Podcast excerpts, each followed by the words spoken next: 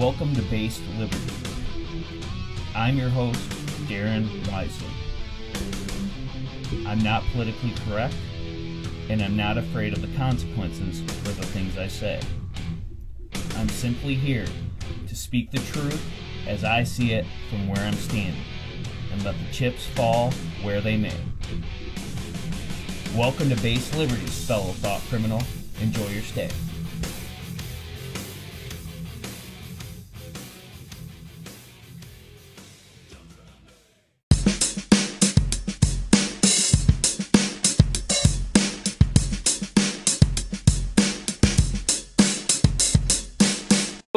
Welcome to Based Liberty. Darren Wisely here. It is uh, February 17, 2020. We're here, episode 42, with our special guest, Alexander Harvey. You may remember him from episode 39. If you missed that, be sure to check it out. Uh, we're talking all, all, about money, Bitcoin, cryptocurrency, uh, what the future has in store with us. And uh, due to popular demand, he's back. Uh, he's here to kind of kind of go into a deep dive and uh, expound upon the kind of framework we set up in the, the last time we chatted. And um, and also kind of respond to some comments some criticisms and uh, and set the record straight and also look forward and uh, uh harvey has a pretty um, positive uh, forward look to the future which is always encouraging because not too many people on our side of the aisle really do at this point in time but we'll get into all that. So, but first off, Harvey, how you doing, man? Hey, Darren, I'm doing really good. Hey, everyone, thanks for tuning in. Yeah, I, as I said, I appreciate you coming on. Uh, you know, Harvey graduated from Hillsdale College. Um, he's worked with a Fortune 500 company. Uh, he knows his finance. Uh, you know, real smart guy, and um, he's here today. And uh, we're just gonna kind of talk about what we what we left off and kind of a, a, summary, but you know what? Again, just so we're kind of uh, have a framework. You know, what is money? Just break that down for us. Yeah, sure. Um, like the textbook economics definition that you would see, you know, in any old um, economics textbook would be three things. It's a means of exchange, it's a store of value, and it's a unit of account. So if we really break that down, means of exchange essentially it facilitates trade by allowing humans to convey an interface with a consistent and commonly accepted form of value.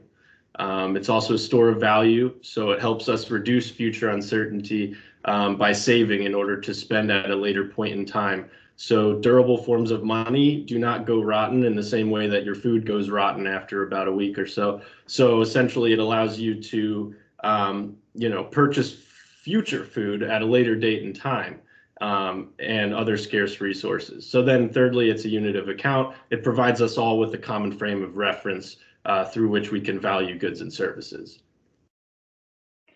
Awesome, awesome. So yeah, those are those are your key, um, you know, kind of fundamentals. And then, um, you know, you talk a little about the stock to flow ratio. Can you get into that with us? Yeah, sure. Um, you know, I guess let me just back up a second because I, I do want to just hit on some of the things we talked about last time, but I okay. I would like to just kind of like refresh everybody's memory um, and keep you know keep that top of mind awareness as we move into this discussion because it is going to be um, you know a little bit concept heavy and I want to make sure um, everybody's able to stay up to date. So what we talked about last time uh, on episode 39 was the idea that money exhibits Darwinistic principles, which means yeah. that you can have you can have competing forms of money and you can have certain forms of money that do better than other forms of money. And there's approximately seven uh, characteristics that we can kind of use uh, as as a baseline to discuss, um, you know, good money versus bad money. So uh, durable, portable, divisible. It's uniform or fungible, meaning it's not easily counterfeited. Um, it's limited in supply or scarce, and it's generally acceptable or recognizable. So wh- when we go into the stock to flow ratio, that comes into play um, with the scarcity aspect or limited in supply. Um, so, you know, at this point in time, a lot of monies check the boxes of durable, portable, divisible. Um, you know that that isn't so much a part of the discussion anymore. Um, we've kind of gotten past the, the the seashells and beads and stones, uh, you know, phase of, of money to now, you know, now the biggest, I think the biggest hurdle to overcome right now is the limited in supply. Um, because anytime a money can be uh, radically inflated, it will be. That's just the nature of value. That's the human nature that, yeah, um, we'll, we will always try to um, debase the value because it's kind of like a free, a free, you know, free lunch essentially. But as we know, there's no such thing. Um, so essentially the stock to flow ratio um, at a high level, what it is, is it's the ratio of the amount of the currency that's currently in circulation being used. That would be the stock. And then the flow is the amount of new currency that's introduced to the supply in a given amount of time. Um, gold has a very high stock to flow ratio. That's why it's one of the reasons why it's succeeded for so long is because it its value can't be debased over time. It holds value very well across long periods of time.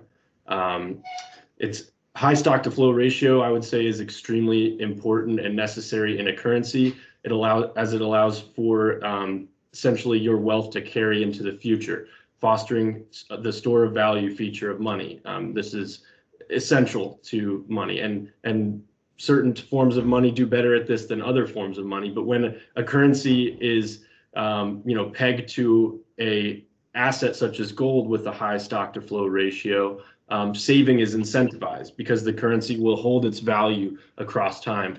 But on the other hand, when a currency is constantly being inflated, this is essentially a tax on savings. And as a result, result excuse me, as a result, what you will see is um, artificially low interest rates going hand in hand with uh, low stock to flow ratio and inflation. That essentially misaligns the incentive structures and what it creates is a system where it becomes more beneficial for you to borrow money in the short term at, and consume in the present at the expense of your future self. Um, so, and what I would touch on as well, since this is a liberty uh, based podcast, um, liberty, libertarian, and, and we're all very pro individual sovereignty, um, I think it's very important to understand that sound money and high stock to flow ratio uh, essentially it promotes limited government in a very serious way because with sound money, the government's expenditures are limited by the taxes they can collect. Uh, however, with unsound money, the government can basically print money um, until its currency is completely destroyed. So the only restraint being, uh, you know, the the damage caused by hyperinflation um, and so on. Yeah, and I think uh, I think that's really important what you just touched on for people to understand because we're not just talking about you know your dollar going down by one percent because people say, well, I'll put it in you know this retirement fund and it'll equal out or whatever. But it's like no, like on a real level, um, you know these endless wars or these all these government programs, you know they can't tax us enough to pay for all this stuff. You know what I mean? I mean they would if they tried using income tax to pay for all of it. I mean it, it it you know it'd be done. And also people would you know rise up and because they would need so much tax revenue but when they can just print it off you, you don't really notice it. Right. I mean unsound money is essentially the currency of war um, and the war machines in the global military industrial complex. Um, sound money would be i wouldn't say it necessarily the money of peace but i think that it aligns incentive structures such that um, people are you know people are incentivized to be productive and to um, governments are are essentially kept in check just by the very nature that they can't um, they can't spend themselves into oblivion in the same way that they are right now. Yeah, great time for a Ron Paul quote, one of my favorites. As long as we live beyond our means, we are destined to live beneath our means. Oh, that's beautiful. So yeah, did you want to go to any more of the monetary history though, uh, moving forward in this discussion, or? Um, I think, I mean, we touched on it pretty heavily last time. Okay. So, um, you know, I mean, we, we, yeah, at a high level.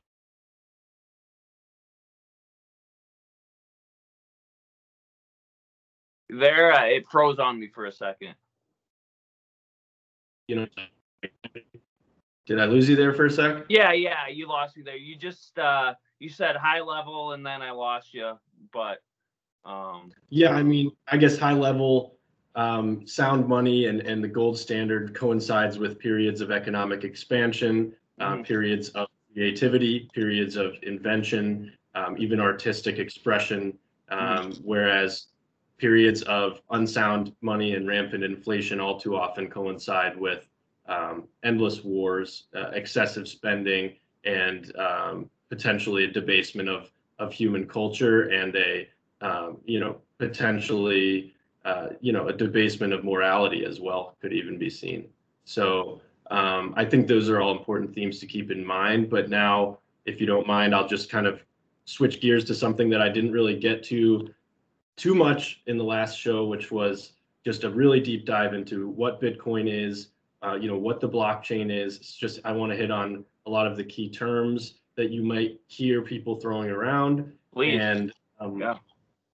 Okay, so I guess let's start. Let's start from the basics. Um, what is blockchain? So the blockchain is essentially a shared public ledger um, on which the entire Bitcoin network resides. So what is a public ledger? Um, for those who don't have an accounting or finance background, a ledger is essentially a system of debits and credits. So a debit is essentially saying money came from this person and went to this person. You know, subtract $5 from Joe, add $5 to Bob. Subtract $5 from Bob, add $5 to Jill, and so on.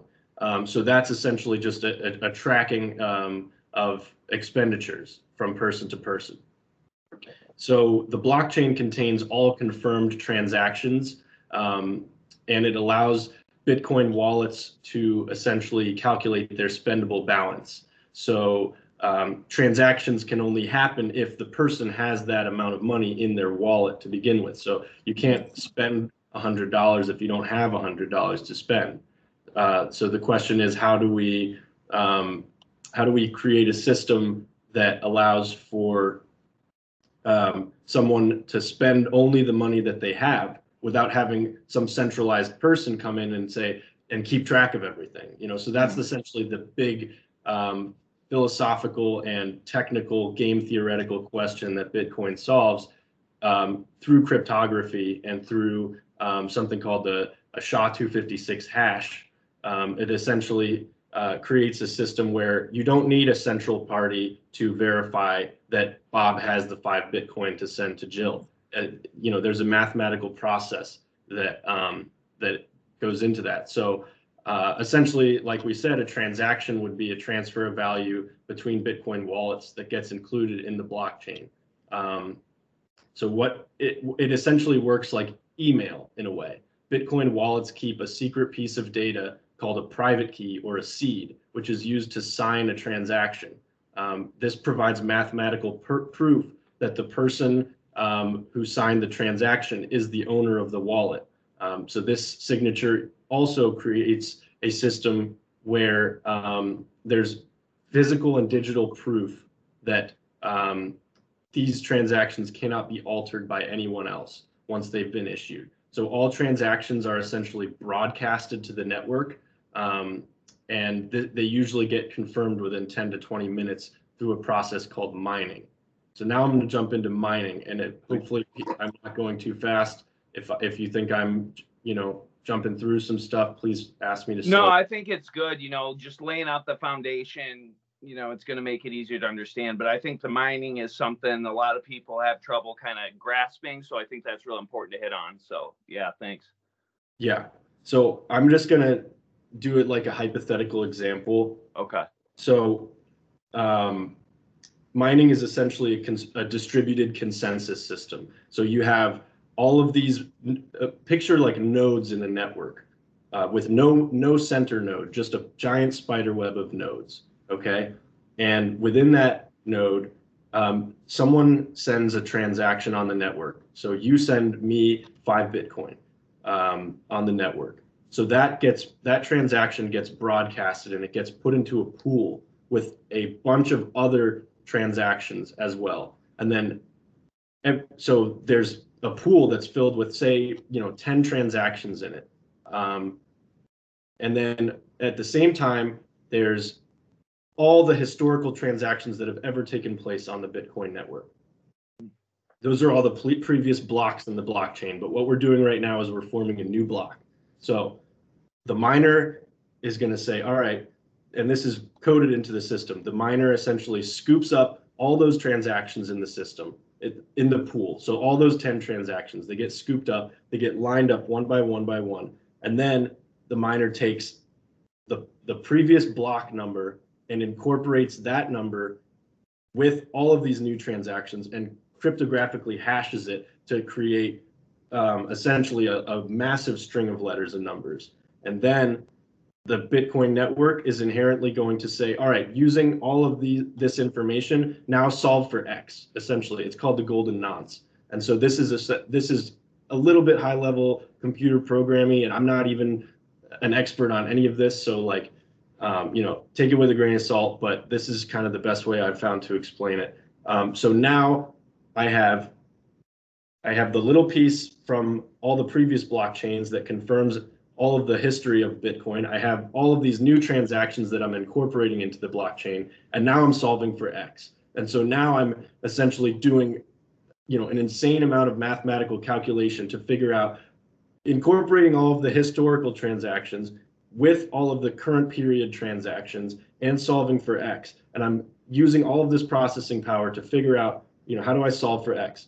And then I figure it out and I find a certain um, you know, a certain phrase or, or number or, or whatever that solves for that missing piece. And I say, bingo, I've got it. And I broadcast that solution to everybody else on the network. And they're all doing the same thing simultaneously, but I got it first. And so that means that everybody else now gets now audits my work. It, I mean, it's it's not in real time. It's like in computers, but this is essentially what it looks like. And they agree yes, he's incorporated all of these previous transactions from the history of the blockchain. We agree with all of those because we've already validated those. And we agree with all of these new transactions that he's brought in and he's solved for the golden nonce. So yes, everybody agrees this is this is the next 10 minutes of Bitcoin activity of transactions. All of these transactions are legitimate. And um, this is now set in stone. This is the next block in the blockchain and then it starts all over again. So do uh, do all cryptocurrencies work that way, or is that just specific to Bitcoin? Um, how would you, or, or is it similar? Or it's similar. Um, it I, it so what Bitcoin uses it, um, is a, called proof of work. So mm-hmm. proof of work um, makes it extremely difficult for um, you know, a suspect individual or someone with nefarious business to make an alteration to the blocks. So in order to um, in order to change the blockchain, you would have to spend an enormous amount of money in order to do that. Because if you think about it, all of these miners are doing this independently, right? They're right. they're essentially validating transactions on the network, and they're so I, I forgot to mention one last thing. Once that miner validates you know a correct block and solves for the golden nonce they get a reward. And that reward is new bitcoin that gets created. So we we talked about how every 10 minutes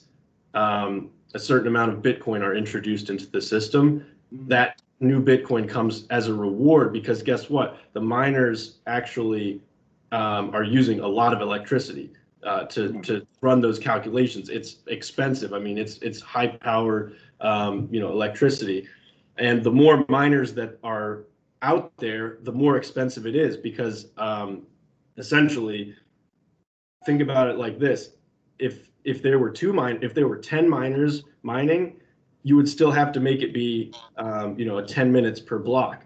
And in order to do that, you would have to make it a lot easier because probability-wise, there's only ten people looking for this magical number. So if but if there's a hundred people looking for it, they're going to find it really quickly if if we're doing it at the same difficulty as it was with 10 people mining. So essentially what they what Satoshi Nakamoto uh, did was create something called difficulty adjustment retargeting, which is essentially as computers get faster and the total amount of computing power that's applied to the network to create bitcoins increases, the difficulty of mining a bitcoin increases proportionally, and that keeps the total new production constant. And because of this, we know exactly how many bitcoins will be created every year um, in advance because of this technology. So I hopefully that was somewhat succinct, but um, if you want to think of it at a high at a very high level, when you're mining a Bitcoin, you're ascent or mining Bitcoin, you're essentially um, using your electricity, your computing power to verify and validate transactions on the network, and you are doing it for the reward of new Bitcoin being added to the supply. And so we touched on last time the idea of the halvening, which I think this would be a good thing to bring up mm-hmm. at this point. Um, the halvening is essentially that when that block reward gets cut in half. So every 10 minutes, we have approximately every 10 minutes, we have new Bitcoin being introduced into the supply. And um, every four years, that um, block reward gets halved. And now I believe I had um, previously stated that it happens in March. It ap- actually happened in May. Um, so just apologies for the um, the slip up there, but ultimately this is an important, uh, you know, a very vital function of what Bitcoin is, and this is what makes it disinflationary. So this is what creates the system where um, you know the block reward decrease uh, decreases over time, and this is ultimately what contributes to the stock to flow ratio being high. So now I believe um, I haven't looked at the research recently, but Bitcoin was on track to outcompete gold as the highest stock to flow ratio asset on the planet. I don't know if it did yet, but it is um, it, it is very close. We could actually probably do a Google search on that real quick. Um, yeah, that'd be that'd be interesting to know. That's for sure.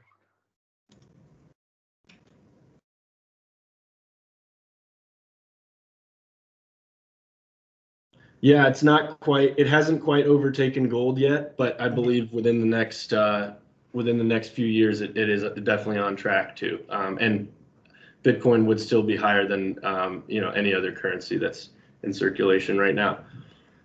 That's uh, I mean that that's that's something that's for sure. So, it is something, yeah.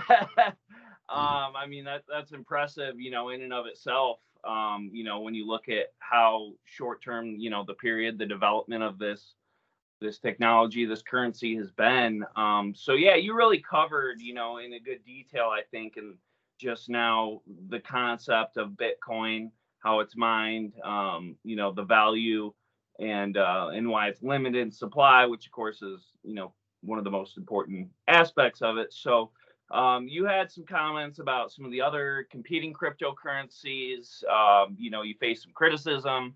Um, do you want to respond to any of that? I, would be interested to hear your take. yeah, I will. Before we do, though, I do want to just um, I do want to touch on one more thing, which I I kind of mentioned with proof of work, which is the idea that it, it proof of work sets up the system in such a way that it makes it extremely difficult for um, and extremely expensive for anyone to hack the network. Mm-hmm. So because you have all of these miners independently doing this, the only way that you could take control of the network was if you essentially took over 51% of the mining power that exists, and then you could alter the blockchain if you had 51% control.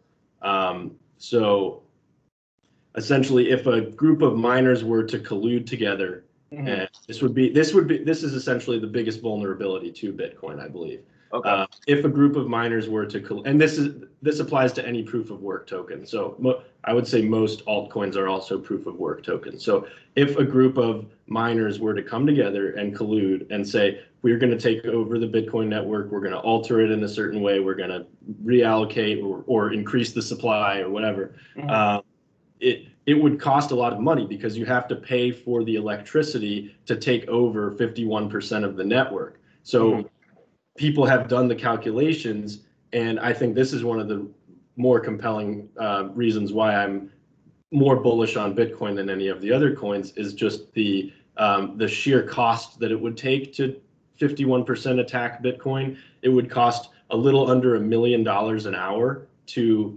hack the Bitcoin network through a 51% attack. So if we look at Ethereum, it would cost $400,000 per hour to hack. If we look at Litecoin, it would cost $29,000 per hour to hack. If we look at Bitcoin Cash ABC, uh, it would be $8,500 per hour. So it uh, it starts to really dwindle as you go down into into some of these alts um, as far as the cost for a 51% attack.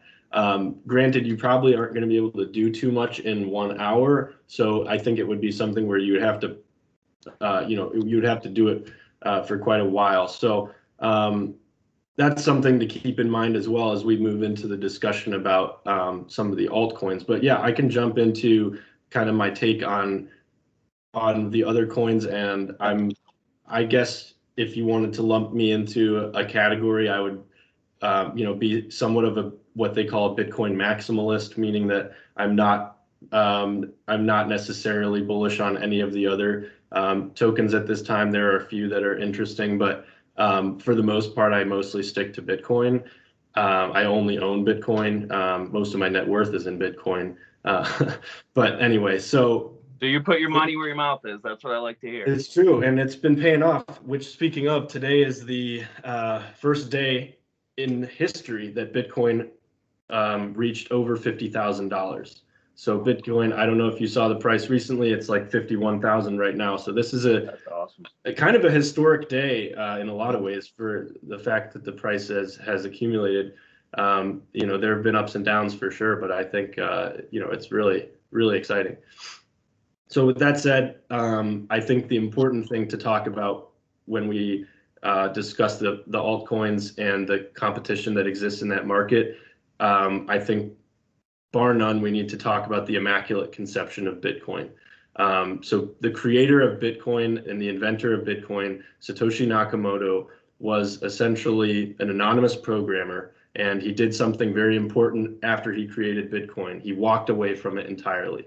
Um, so in order for a new decentralized global cur currency, which is rooted in the idea of the sovereign individual to emerge, it had to be completely decentralized, which means it had to uh, not run um, in any capacity with any author, um, with any like authority figures, um, or with any um, presidents or owners or CEOs, marketing teams, anything like that. There's no central authority figure with Bitcoin. It, I think that makes it impervious to any sort of authoritarian or corruptible influence. Um, this goes hand in hand with Bitcoin's immutability as well.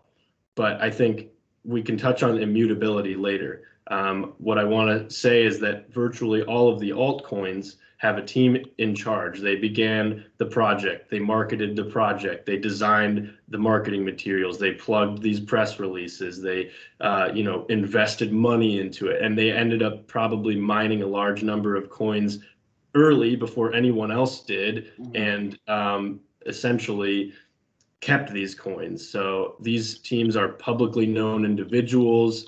They, you know, no matter how hard they try, they generally can't demonstrate credibility um, that they don't have control over the direction of the network. They usually do have control. Um, and if they don't actively express that control, it's implicitly implied in the fact that they probably have the back backdoor keys to get inside the network and and alter it. Um, and they have done that historically as well. So, in it, I guess in a, in a way, once the Bitcoin genie got let out of the bottle, bottle, anybody trying to build an alternative to Bitcoin would only succeed by investing a lot of money into the coin um, and trying to build that alternative, and that would make them effectively in control of it. Um, I, and another question that should be raised is why are so many of these cryptocurrencies structured more like central banks? Um, historically, they've adjusted wallet balances, they've controlled vast amounts of nodes, miners, and network hash power. Um, most of these crypto projects look more like the financial institutions that they're trying to replace. Um, if I'm being honest, and then you throw in, you know, a charismatic cult leader to top it off and it's like man this looks a lot like paypal or visa or something mm-hmm. um, but you know a decentralized version of that so that is um, another reason why i am uh, fairly skeptical of, of some of these coins so now i want to touch on immutability which is mm-hmm. another aspect that goes somewhat hand in hand with the uh, the central authority figures um, so the nature of bitcoin is such that once the first version of it was created and released the core design was set in stone forever. Um, Bitcoin has shown itself to be completely resilient, not only to hacks or various attacks, but also resilient to attempts at changing or altering the network structure in any way. if Bitcoin's currency were to be compared to a central bank, it would be the world's most independent central bank ever. Um, if it were compared to a nation state, it would be the most sovereign nation state that ever existed. Um, and I think that sovereignty is de- derived from the fact that, um, you know, you don't you don't uh, get to make the rules for Bitcoin. The rules have already been made. You either adopt it and follow the rules that are set in place, or you go somewhere else. Um, there's no other option available. So that's an important thing to keep in mind too, which I think makes Bitcoin unique, is um, completely resilient, uh, completely immutable in terms of the blockchain. Now that does come with some caveats, um, or I guess maybe some cons, which would be that you know if you send Bitcoin and you mistype the wallet address and you send that Bitcoin to the wrong wallet, you ain't getting it back most mm-hmm. likely. Um, so you got to be really careful, man. I mean that, and that's a skin in the game type thing where it's like, if you don't have, um, you know, if you're not responsible for your wealth and you're sending something willy nilly and you fat finger that Bitcoin address, you may never see that Bitcoin again. So maybe you you send you know point zero zero zero zero one Bitcoin first to make sure make sure the connection's good. But sure, um, sure so then I guess I'll go into decentralization. I think um, for a currency, for a crypto to be truly decentralized, it needs to achieve two things. Um, it needs to be resistant to censorship, meaning anyone can use it, completely permissionless. You don't need anybody's permission to use it. Um, and two, it needs to be immune from meddling, uh, meddling by project leaders or meddling by you know people that you know control freaks or whatever. So I think and this may be a little bit of an extreme example, but I think it's an important thing to keep in mind. It, you know, if the price of a coin is dependent upon its founder staying alive, it's not decentralized. So if, you know, Charlie Lee, the founder of Litecoin, got, you know, unfortunately get, gets hit by a bus tomorrow, um, I think the price of Litecoin would probably go down the toilet. So that in and of itself is a decentralized, is a, you know, an issue that that should be addressed if you know i think that's ultimately the genius in satoshi stepping away um, mm, yeah, from yeah. the from the invention because you know you realize that like if you tie yourself to this thing then it ultimately won't work so um, yeah i mean i think you know that's really been as someone who doesn't have you know the technical knowledge that you do that's kind of been your biggest selling point to me is like it's not based on you know a demagogical figure or whatever because you know in that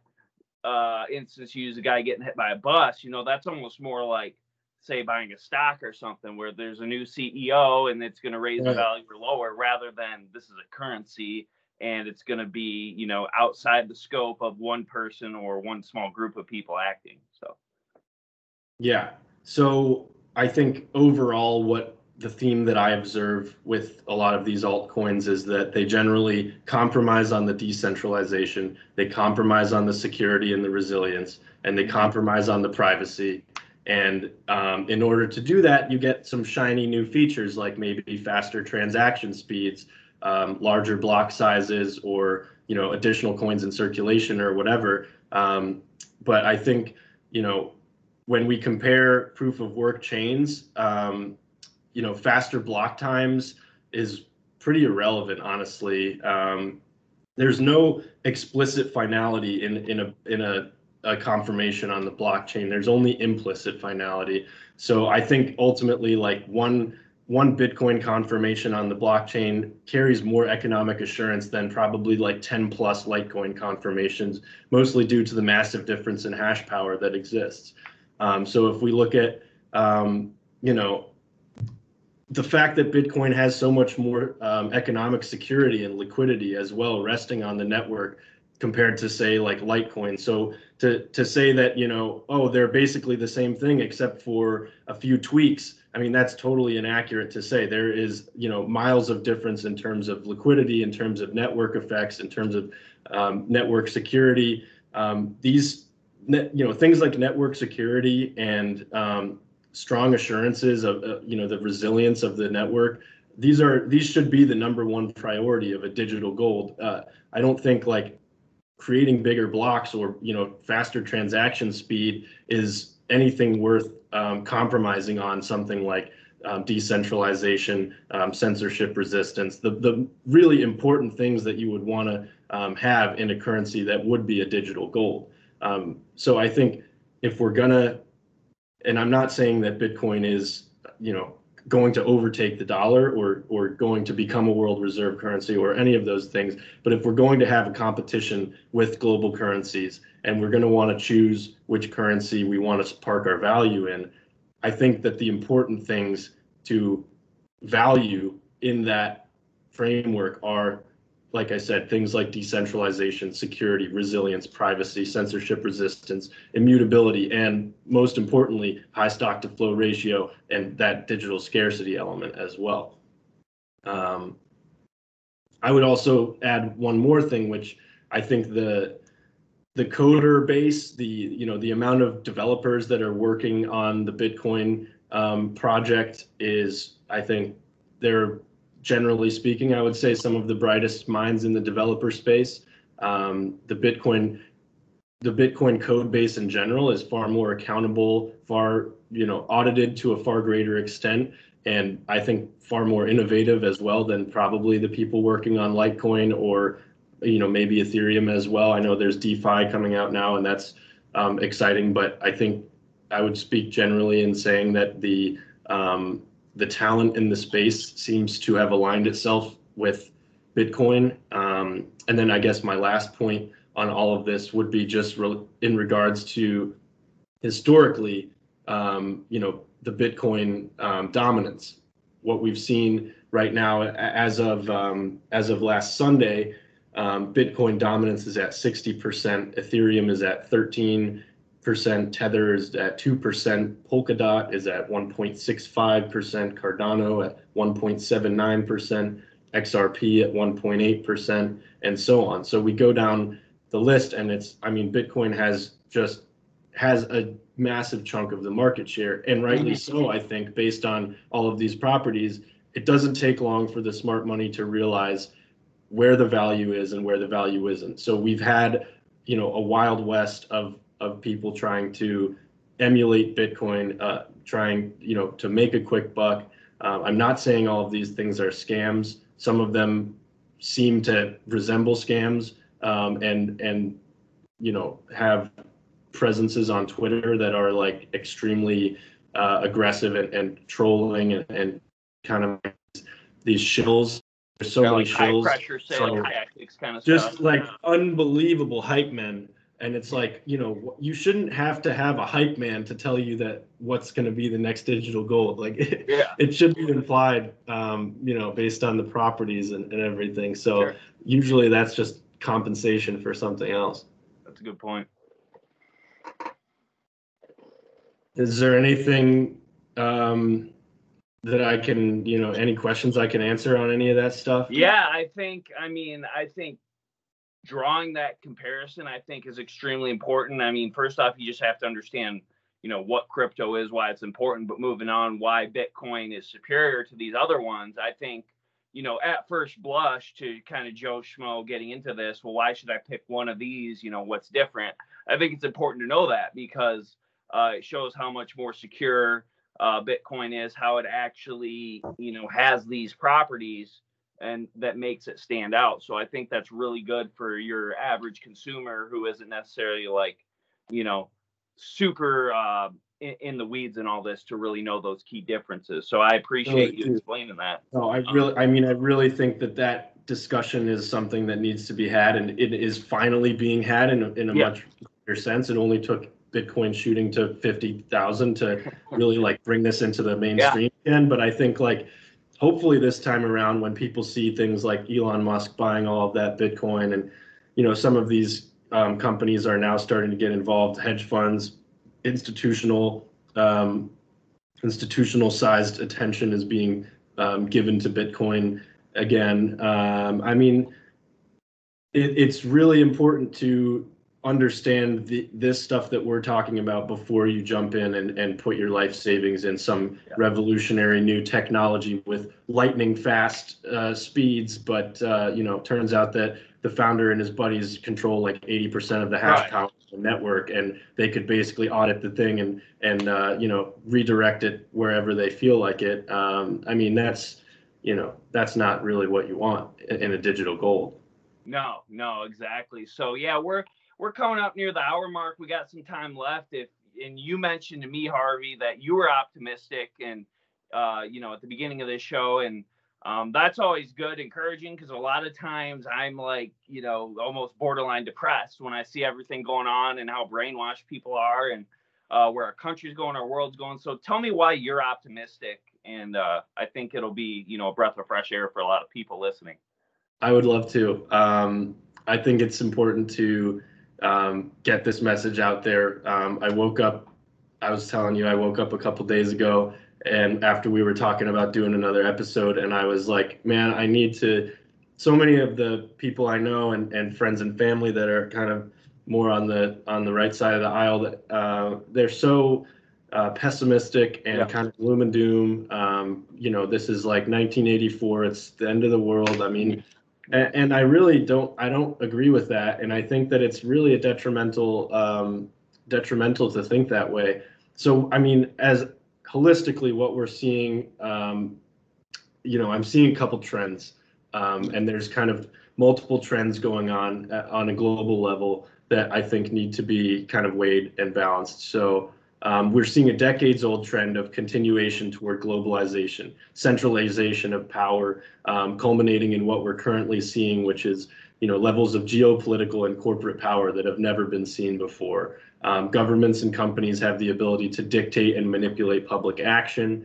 Um, I mean, this past year has shown us that political machines and their corporate counterparts have no problem capitalizing on some kind of public health crisis in order to bolster and perpetuate their dominance over the market and over the individual. And this is very concerning, obviously. Um, you know, the trajectory of global governments, media giants, multinationals, all of this kind of reveals a, a, steady trend toward centralization, towards increased gatekeeping, and generally, uh, and generally cooperation too between them. That kind of that kind of synergy where it seems like the the top dogs are all working together and they are generally screwing over um, you know the common individual. And i think um, we wanted to touch on this as well but the robinhood situation is a um, a really a really good example of that. This whole gamestop wall street bets amc situation that we've um, that we've seen in the last month. Um, i mean I, I think it really shows where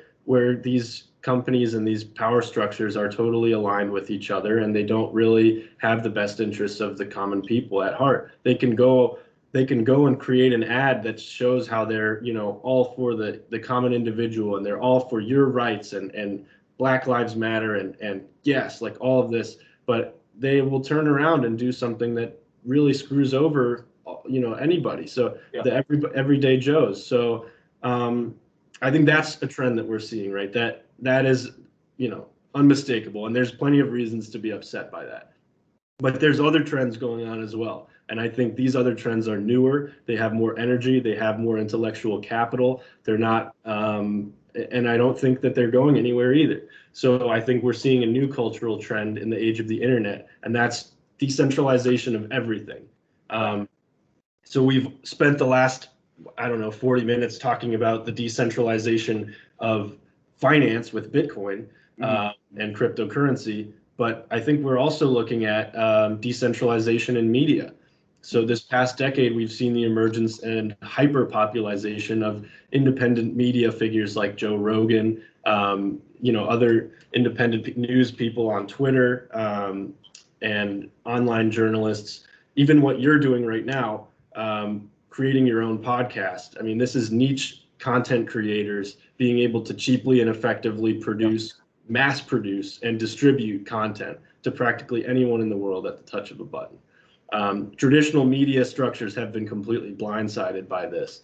And I believe that much of their viewership has been and will continue to be cannibalized by the alternative space. And that's comes down to one reason, and that reason is freedom. Uh, historically, people have had, you know, a few entertainment channels, a few news channels to choose from, um, and people kind of largely had to conform to whatever channels they were, uh, you know, whatever was on TV. But now people um, have the freedom to choose entertainment and media options that satisfy their requirements. Um, diversity in the types of content has exploded, and I do think this will continue into the future. Um, Joe Rogan has 10 million subscribers on YouTube. I mean, the, these guys are, and he's bringing in some really interesting people to speak. I mean, even like guys like Alex Jones, who may be way, way too far, uh, you know, out of people's, uh, you know, bandwidth. But I think, you know, I mean, his his Alex Jones interviews had the most views out of any person on the platform 26 right, million, 26 million views on on alex jones yeah. you know love him or hate him i think that's you know that should that tells a story in and of itself. Yeah yeah. So i think that's very optimistic is that people are rejecting that you know cr- cream corn garbage that they're getting force fed on tv and they're choosing the intellectually stimulating that you know anti globalist um, you know forms of media in a sense um, which i think is great. And i think on top of that, we have decentralized finance as well. Like I said, the rise of Bitcoin and cryptos, we're seeing, you know, the foundation being built right now for a system of decentralized finance that says, you know, screw Wall Street and screw um, all these corporate jagoffs. We don't need them. We're doing our own thing. We don't need all this KYC. We don't need all of this um, in, intense regulation and gatekeeping. We can do this um, without all of that. So I think those are two very important indicators. Um, I, a few additional things to keep in mind is that um, there was a record amount of guns purchased in 2020. We had 21 million new background checks completed in gun sales. So that's a 40.6% increase from previous years. I mean, 21 million new guns purchased in one year. Like, think about that for a second. Yeah. Like, you, th- I mean, that is a poll in and of itself, and you can't run away from that one, man. Like, the yeah. people I count for uh, the people want to exercise their rights, yeah. uh, their Second Amendment right, especially. First Amendment is, you know, big tech is trying to screw up, screw with some people, but I think, you know, the Second Amendment. that's why we have the Second Amendment because sometimes they, they'll they'll try to mess with the First Amendment. So, um, you know, mistrust in media is is kind of at an all time low as well. Um, you know, the most recent Robinhood example. I think people are waking up. That I mean that was so clearly um, on display for the entire world to see how this stuff works and how these people will um, essentially screw over the the regular Joes at the first chance they get, even if they're named Robin Hood and they're supposed to be about stealing from the rich and giving right. to the poor. Oh, the irony of that. Yeah. Um, okay. You know, and I think too, like globally, we're seeing anti-lockdown protests in Italy, Spain, Belgium, yeah, yellow vest protests continuing in France. So I think it's a global thing. I don't think it's just uh, you know, I don't think it's just the U.S. Um, that's that's seeing this. So I'm very optimistic about that. But I think as more people continue to wake up to the realities of our current paradigm, I think we'll see a continued rejection and a course correction uh, back toward decentralized systems um, and localism in general. These games take a while to play out, though, so you don't really see on the day to day. You're still getting all the sludge on TV that yeah. you know makes you all upset and, and oh, there here's how they took your rights away today. Well, you know what? You still woke up and you still had running water and air conditioning and you still had probably people in your life that love you. So you have a lot to be grateful for. And um, I think you know we you know, as a society, we need to start being grateful and start being optimistic because there is so much that we are taking for granted. Um, like, yeah, we've witnessed a lot of, of shitty stuff happen this year. We've seen people's rights get taken away at the first chance they got from some, you know, I think overhyped public health crisis. Um, you know, your freedom to breathe freely without a mask on has been wiped away. You've been, you've watched people lie to your ass on TV for the mm-hmm. last year if you've been paying attention. Um, I mean, you've you've watched the entire country essentially get shut down yeah. by an overhyped, largely non-lethal virus that barely made a dent in the national death count. Um, you've actually probably had friends and family that have gotten laid off. Like lost jobs. You've you know probably seen your favorite restaurants shut down. Like all of these things are are shitty. Like there's no way around that. Um, it's it sucks to see like the America that we have loved and grown up in to now be you know you know kind of shut down and and cities been being looted and burned and and um, you know restaurants closed down all of that but i mean ultimately like i said we still have so freaking much to be grateful for and we have so much more than any other generation has ever had in the history of this planet. So to think that, um, you know, to think that we need to just black pill and, and need to just get all depressed and, and, and all of this, I think is, is the worst response you can possibly have right now. I, I, I want to quote uh, Churchill for a second. Winston Churchill said, fear is a reaction, courage is a choice. I think right now we are at a crossroads where we can either be um, we can either give up, we can be fearful, we can be sad, we can we can kind of take the blows, or we can stand up and we can be courageous. We can do what needs to be done in our own lives right now.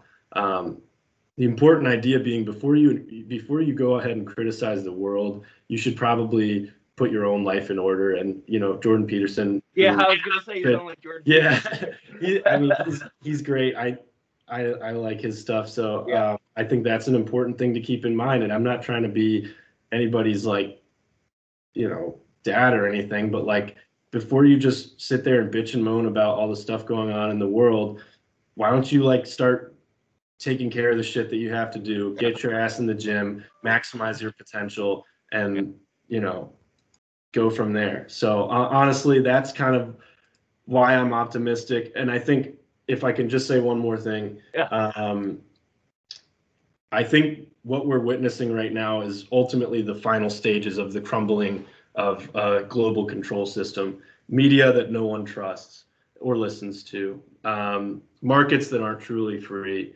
Um, but at the same time, they're throwing everything they can into the fire right now. Um, mm everything they can they're doing everything they can to try and dehumanize people to discourage people to dismantle uh, the human spirit to unhinge people um, the only way that these control freaks win is if they can demoralize you and make you feel like you're alone if you yeah. let them do that then you've already let them beat you mm-hmm. that's ultimately that's like split you know plain and simple that's how it is um, the truth is you're not alone and you shouldn't let them dictate at all how you say or what you say or how you feel.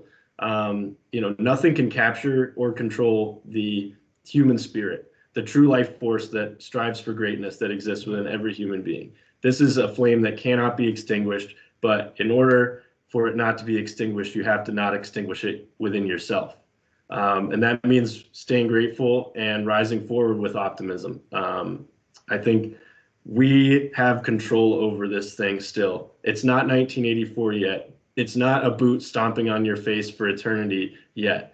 Um, you know, do you really think that there's nothing stopping um, us from getting to that 1984 place? I mean, we um, we are far from it, honestly, and uh, people are acting like it's already here, and it's it's like you know, there's going to be some tough days ahead, and it's going to be um, there's going to be a reversal that needs to happen, but I think that we wouldn't have been put in this situation if we didn't have the power and the strength to overcome it ourselves.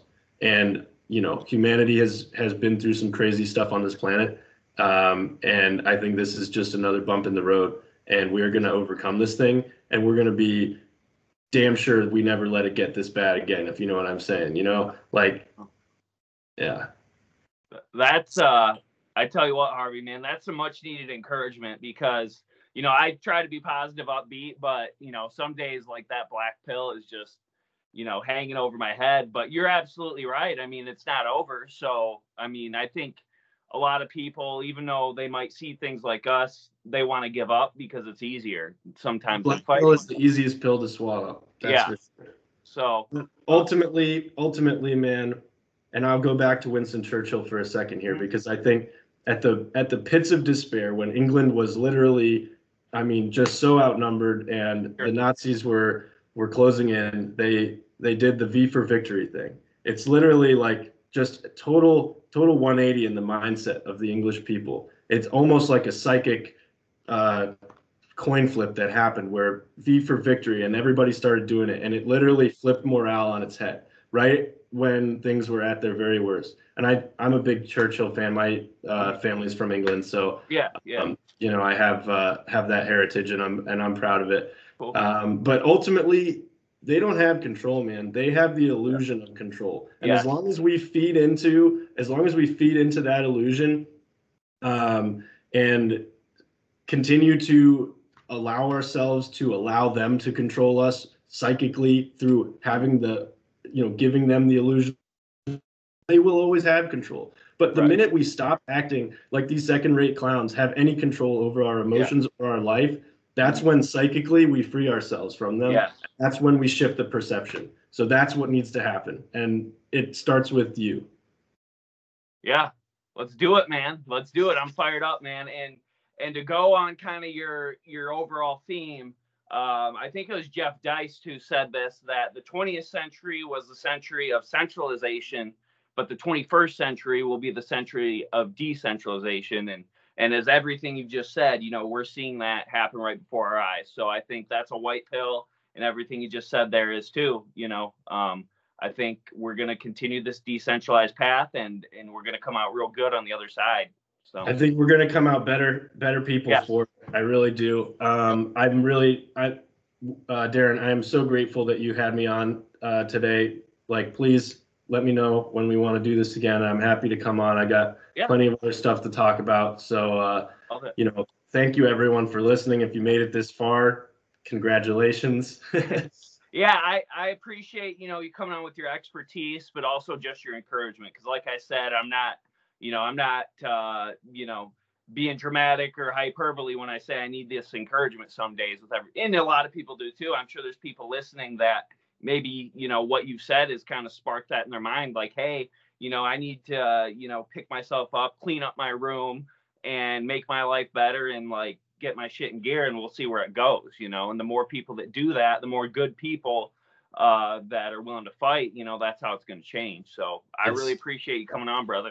It's really the only way that it can change. Um, i mean you are ultimately a node in a network so you really only have power over the things within your life. And if you aren't doing um, what you need to do to encourage and you know uplift humanity in your own personal life, then you're probably part of the problem too. And it's never too late, never too late to fix it. So mm-hmm. thank you so much, man, for having me on. And uh, let's seriously... talk about English history sometime. I, you know, I'm a big history guy, so that interests me.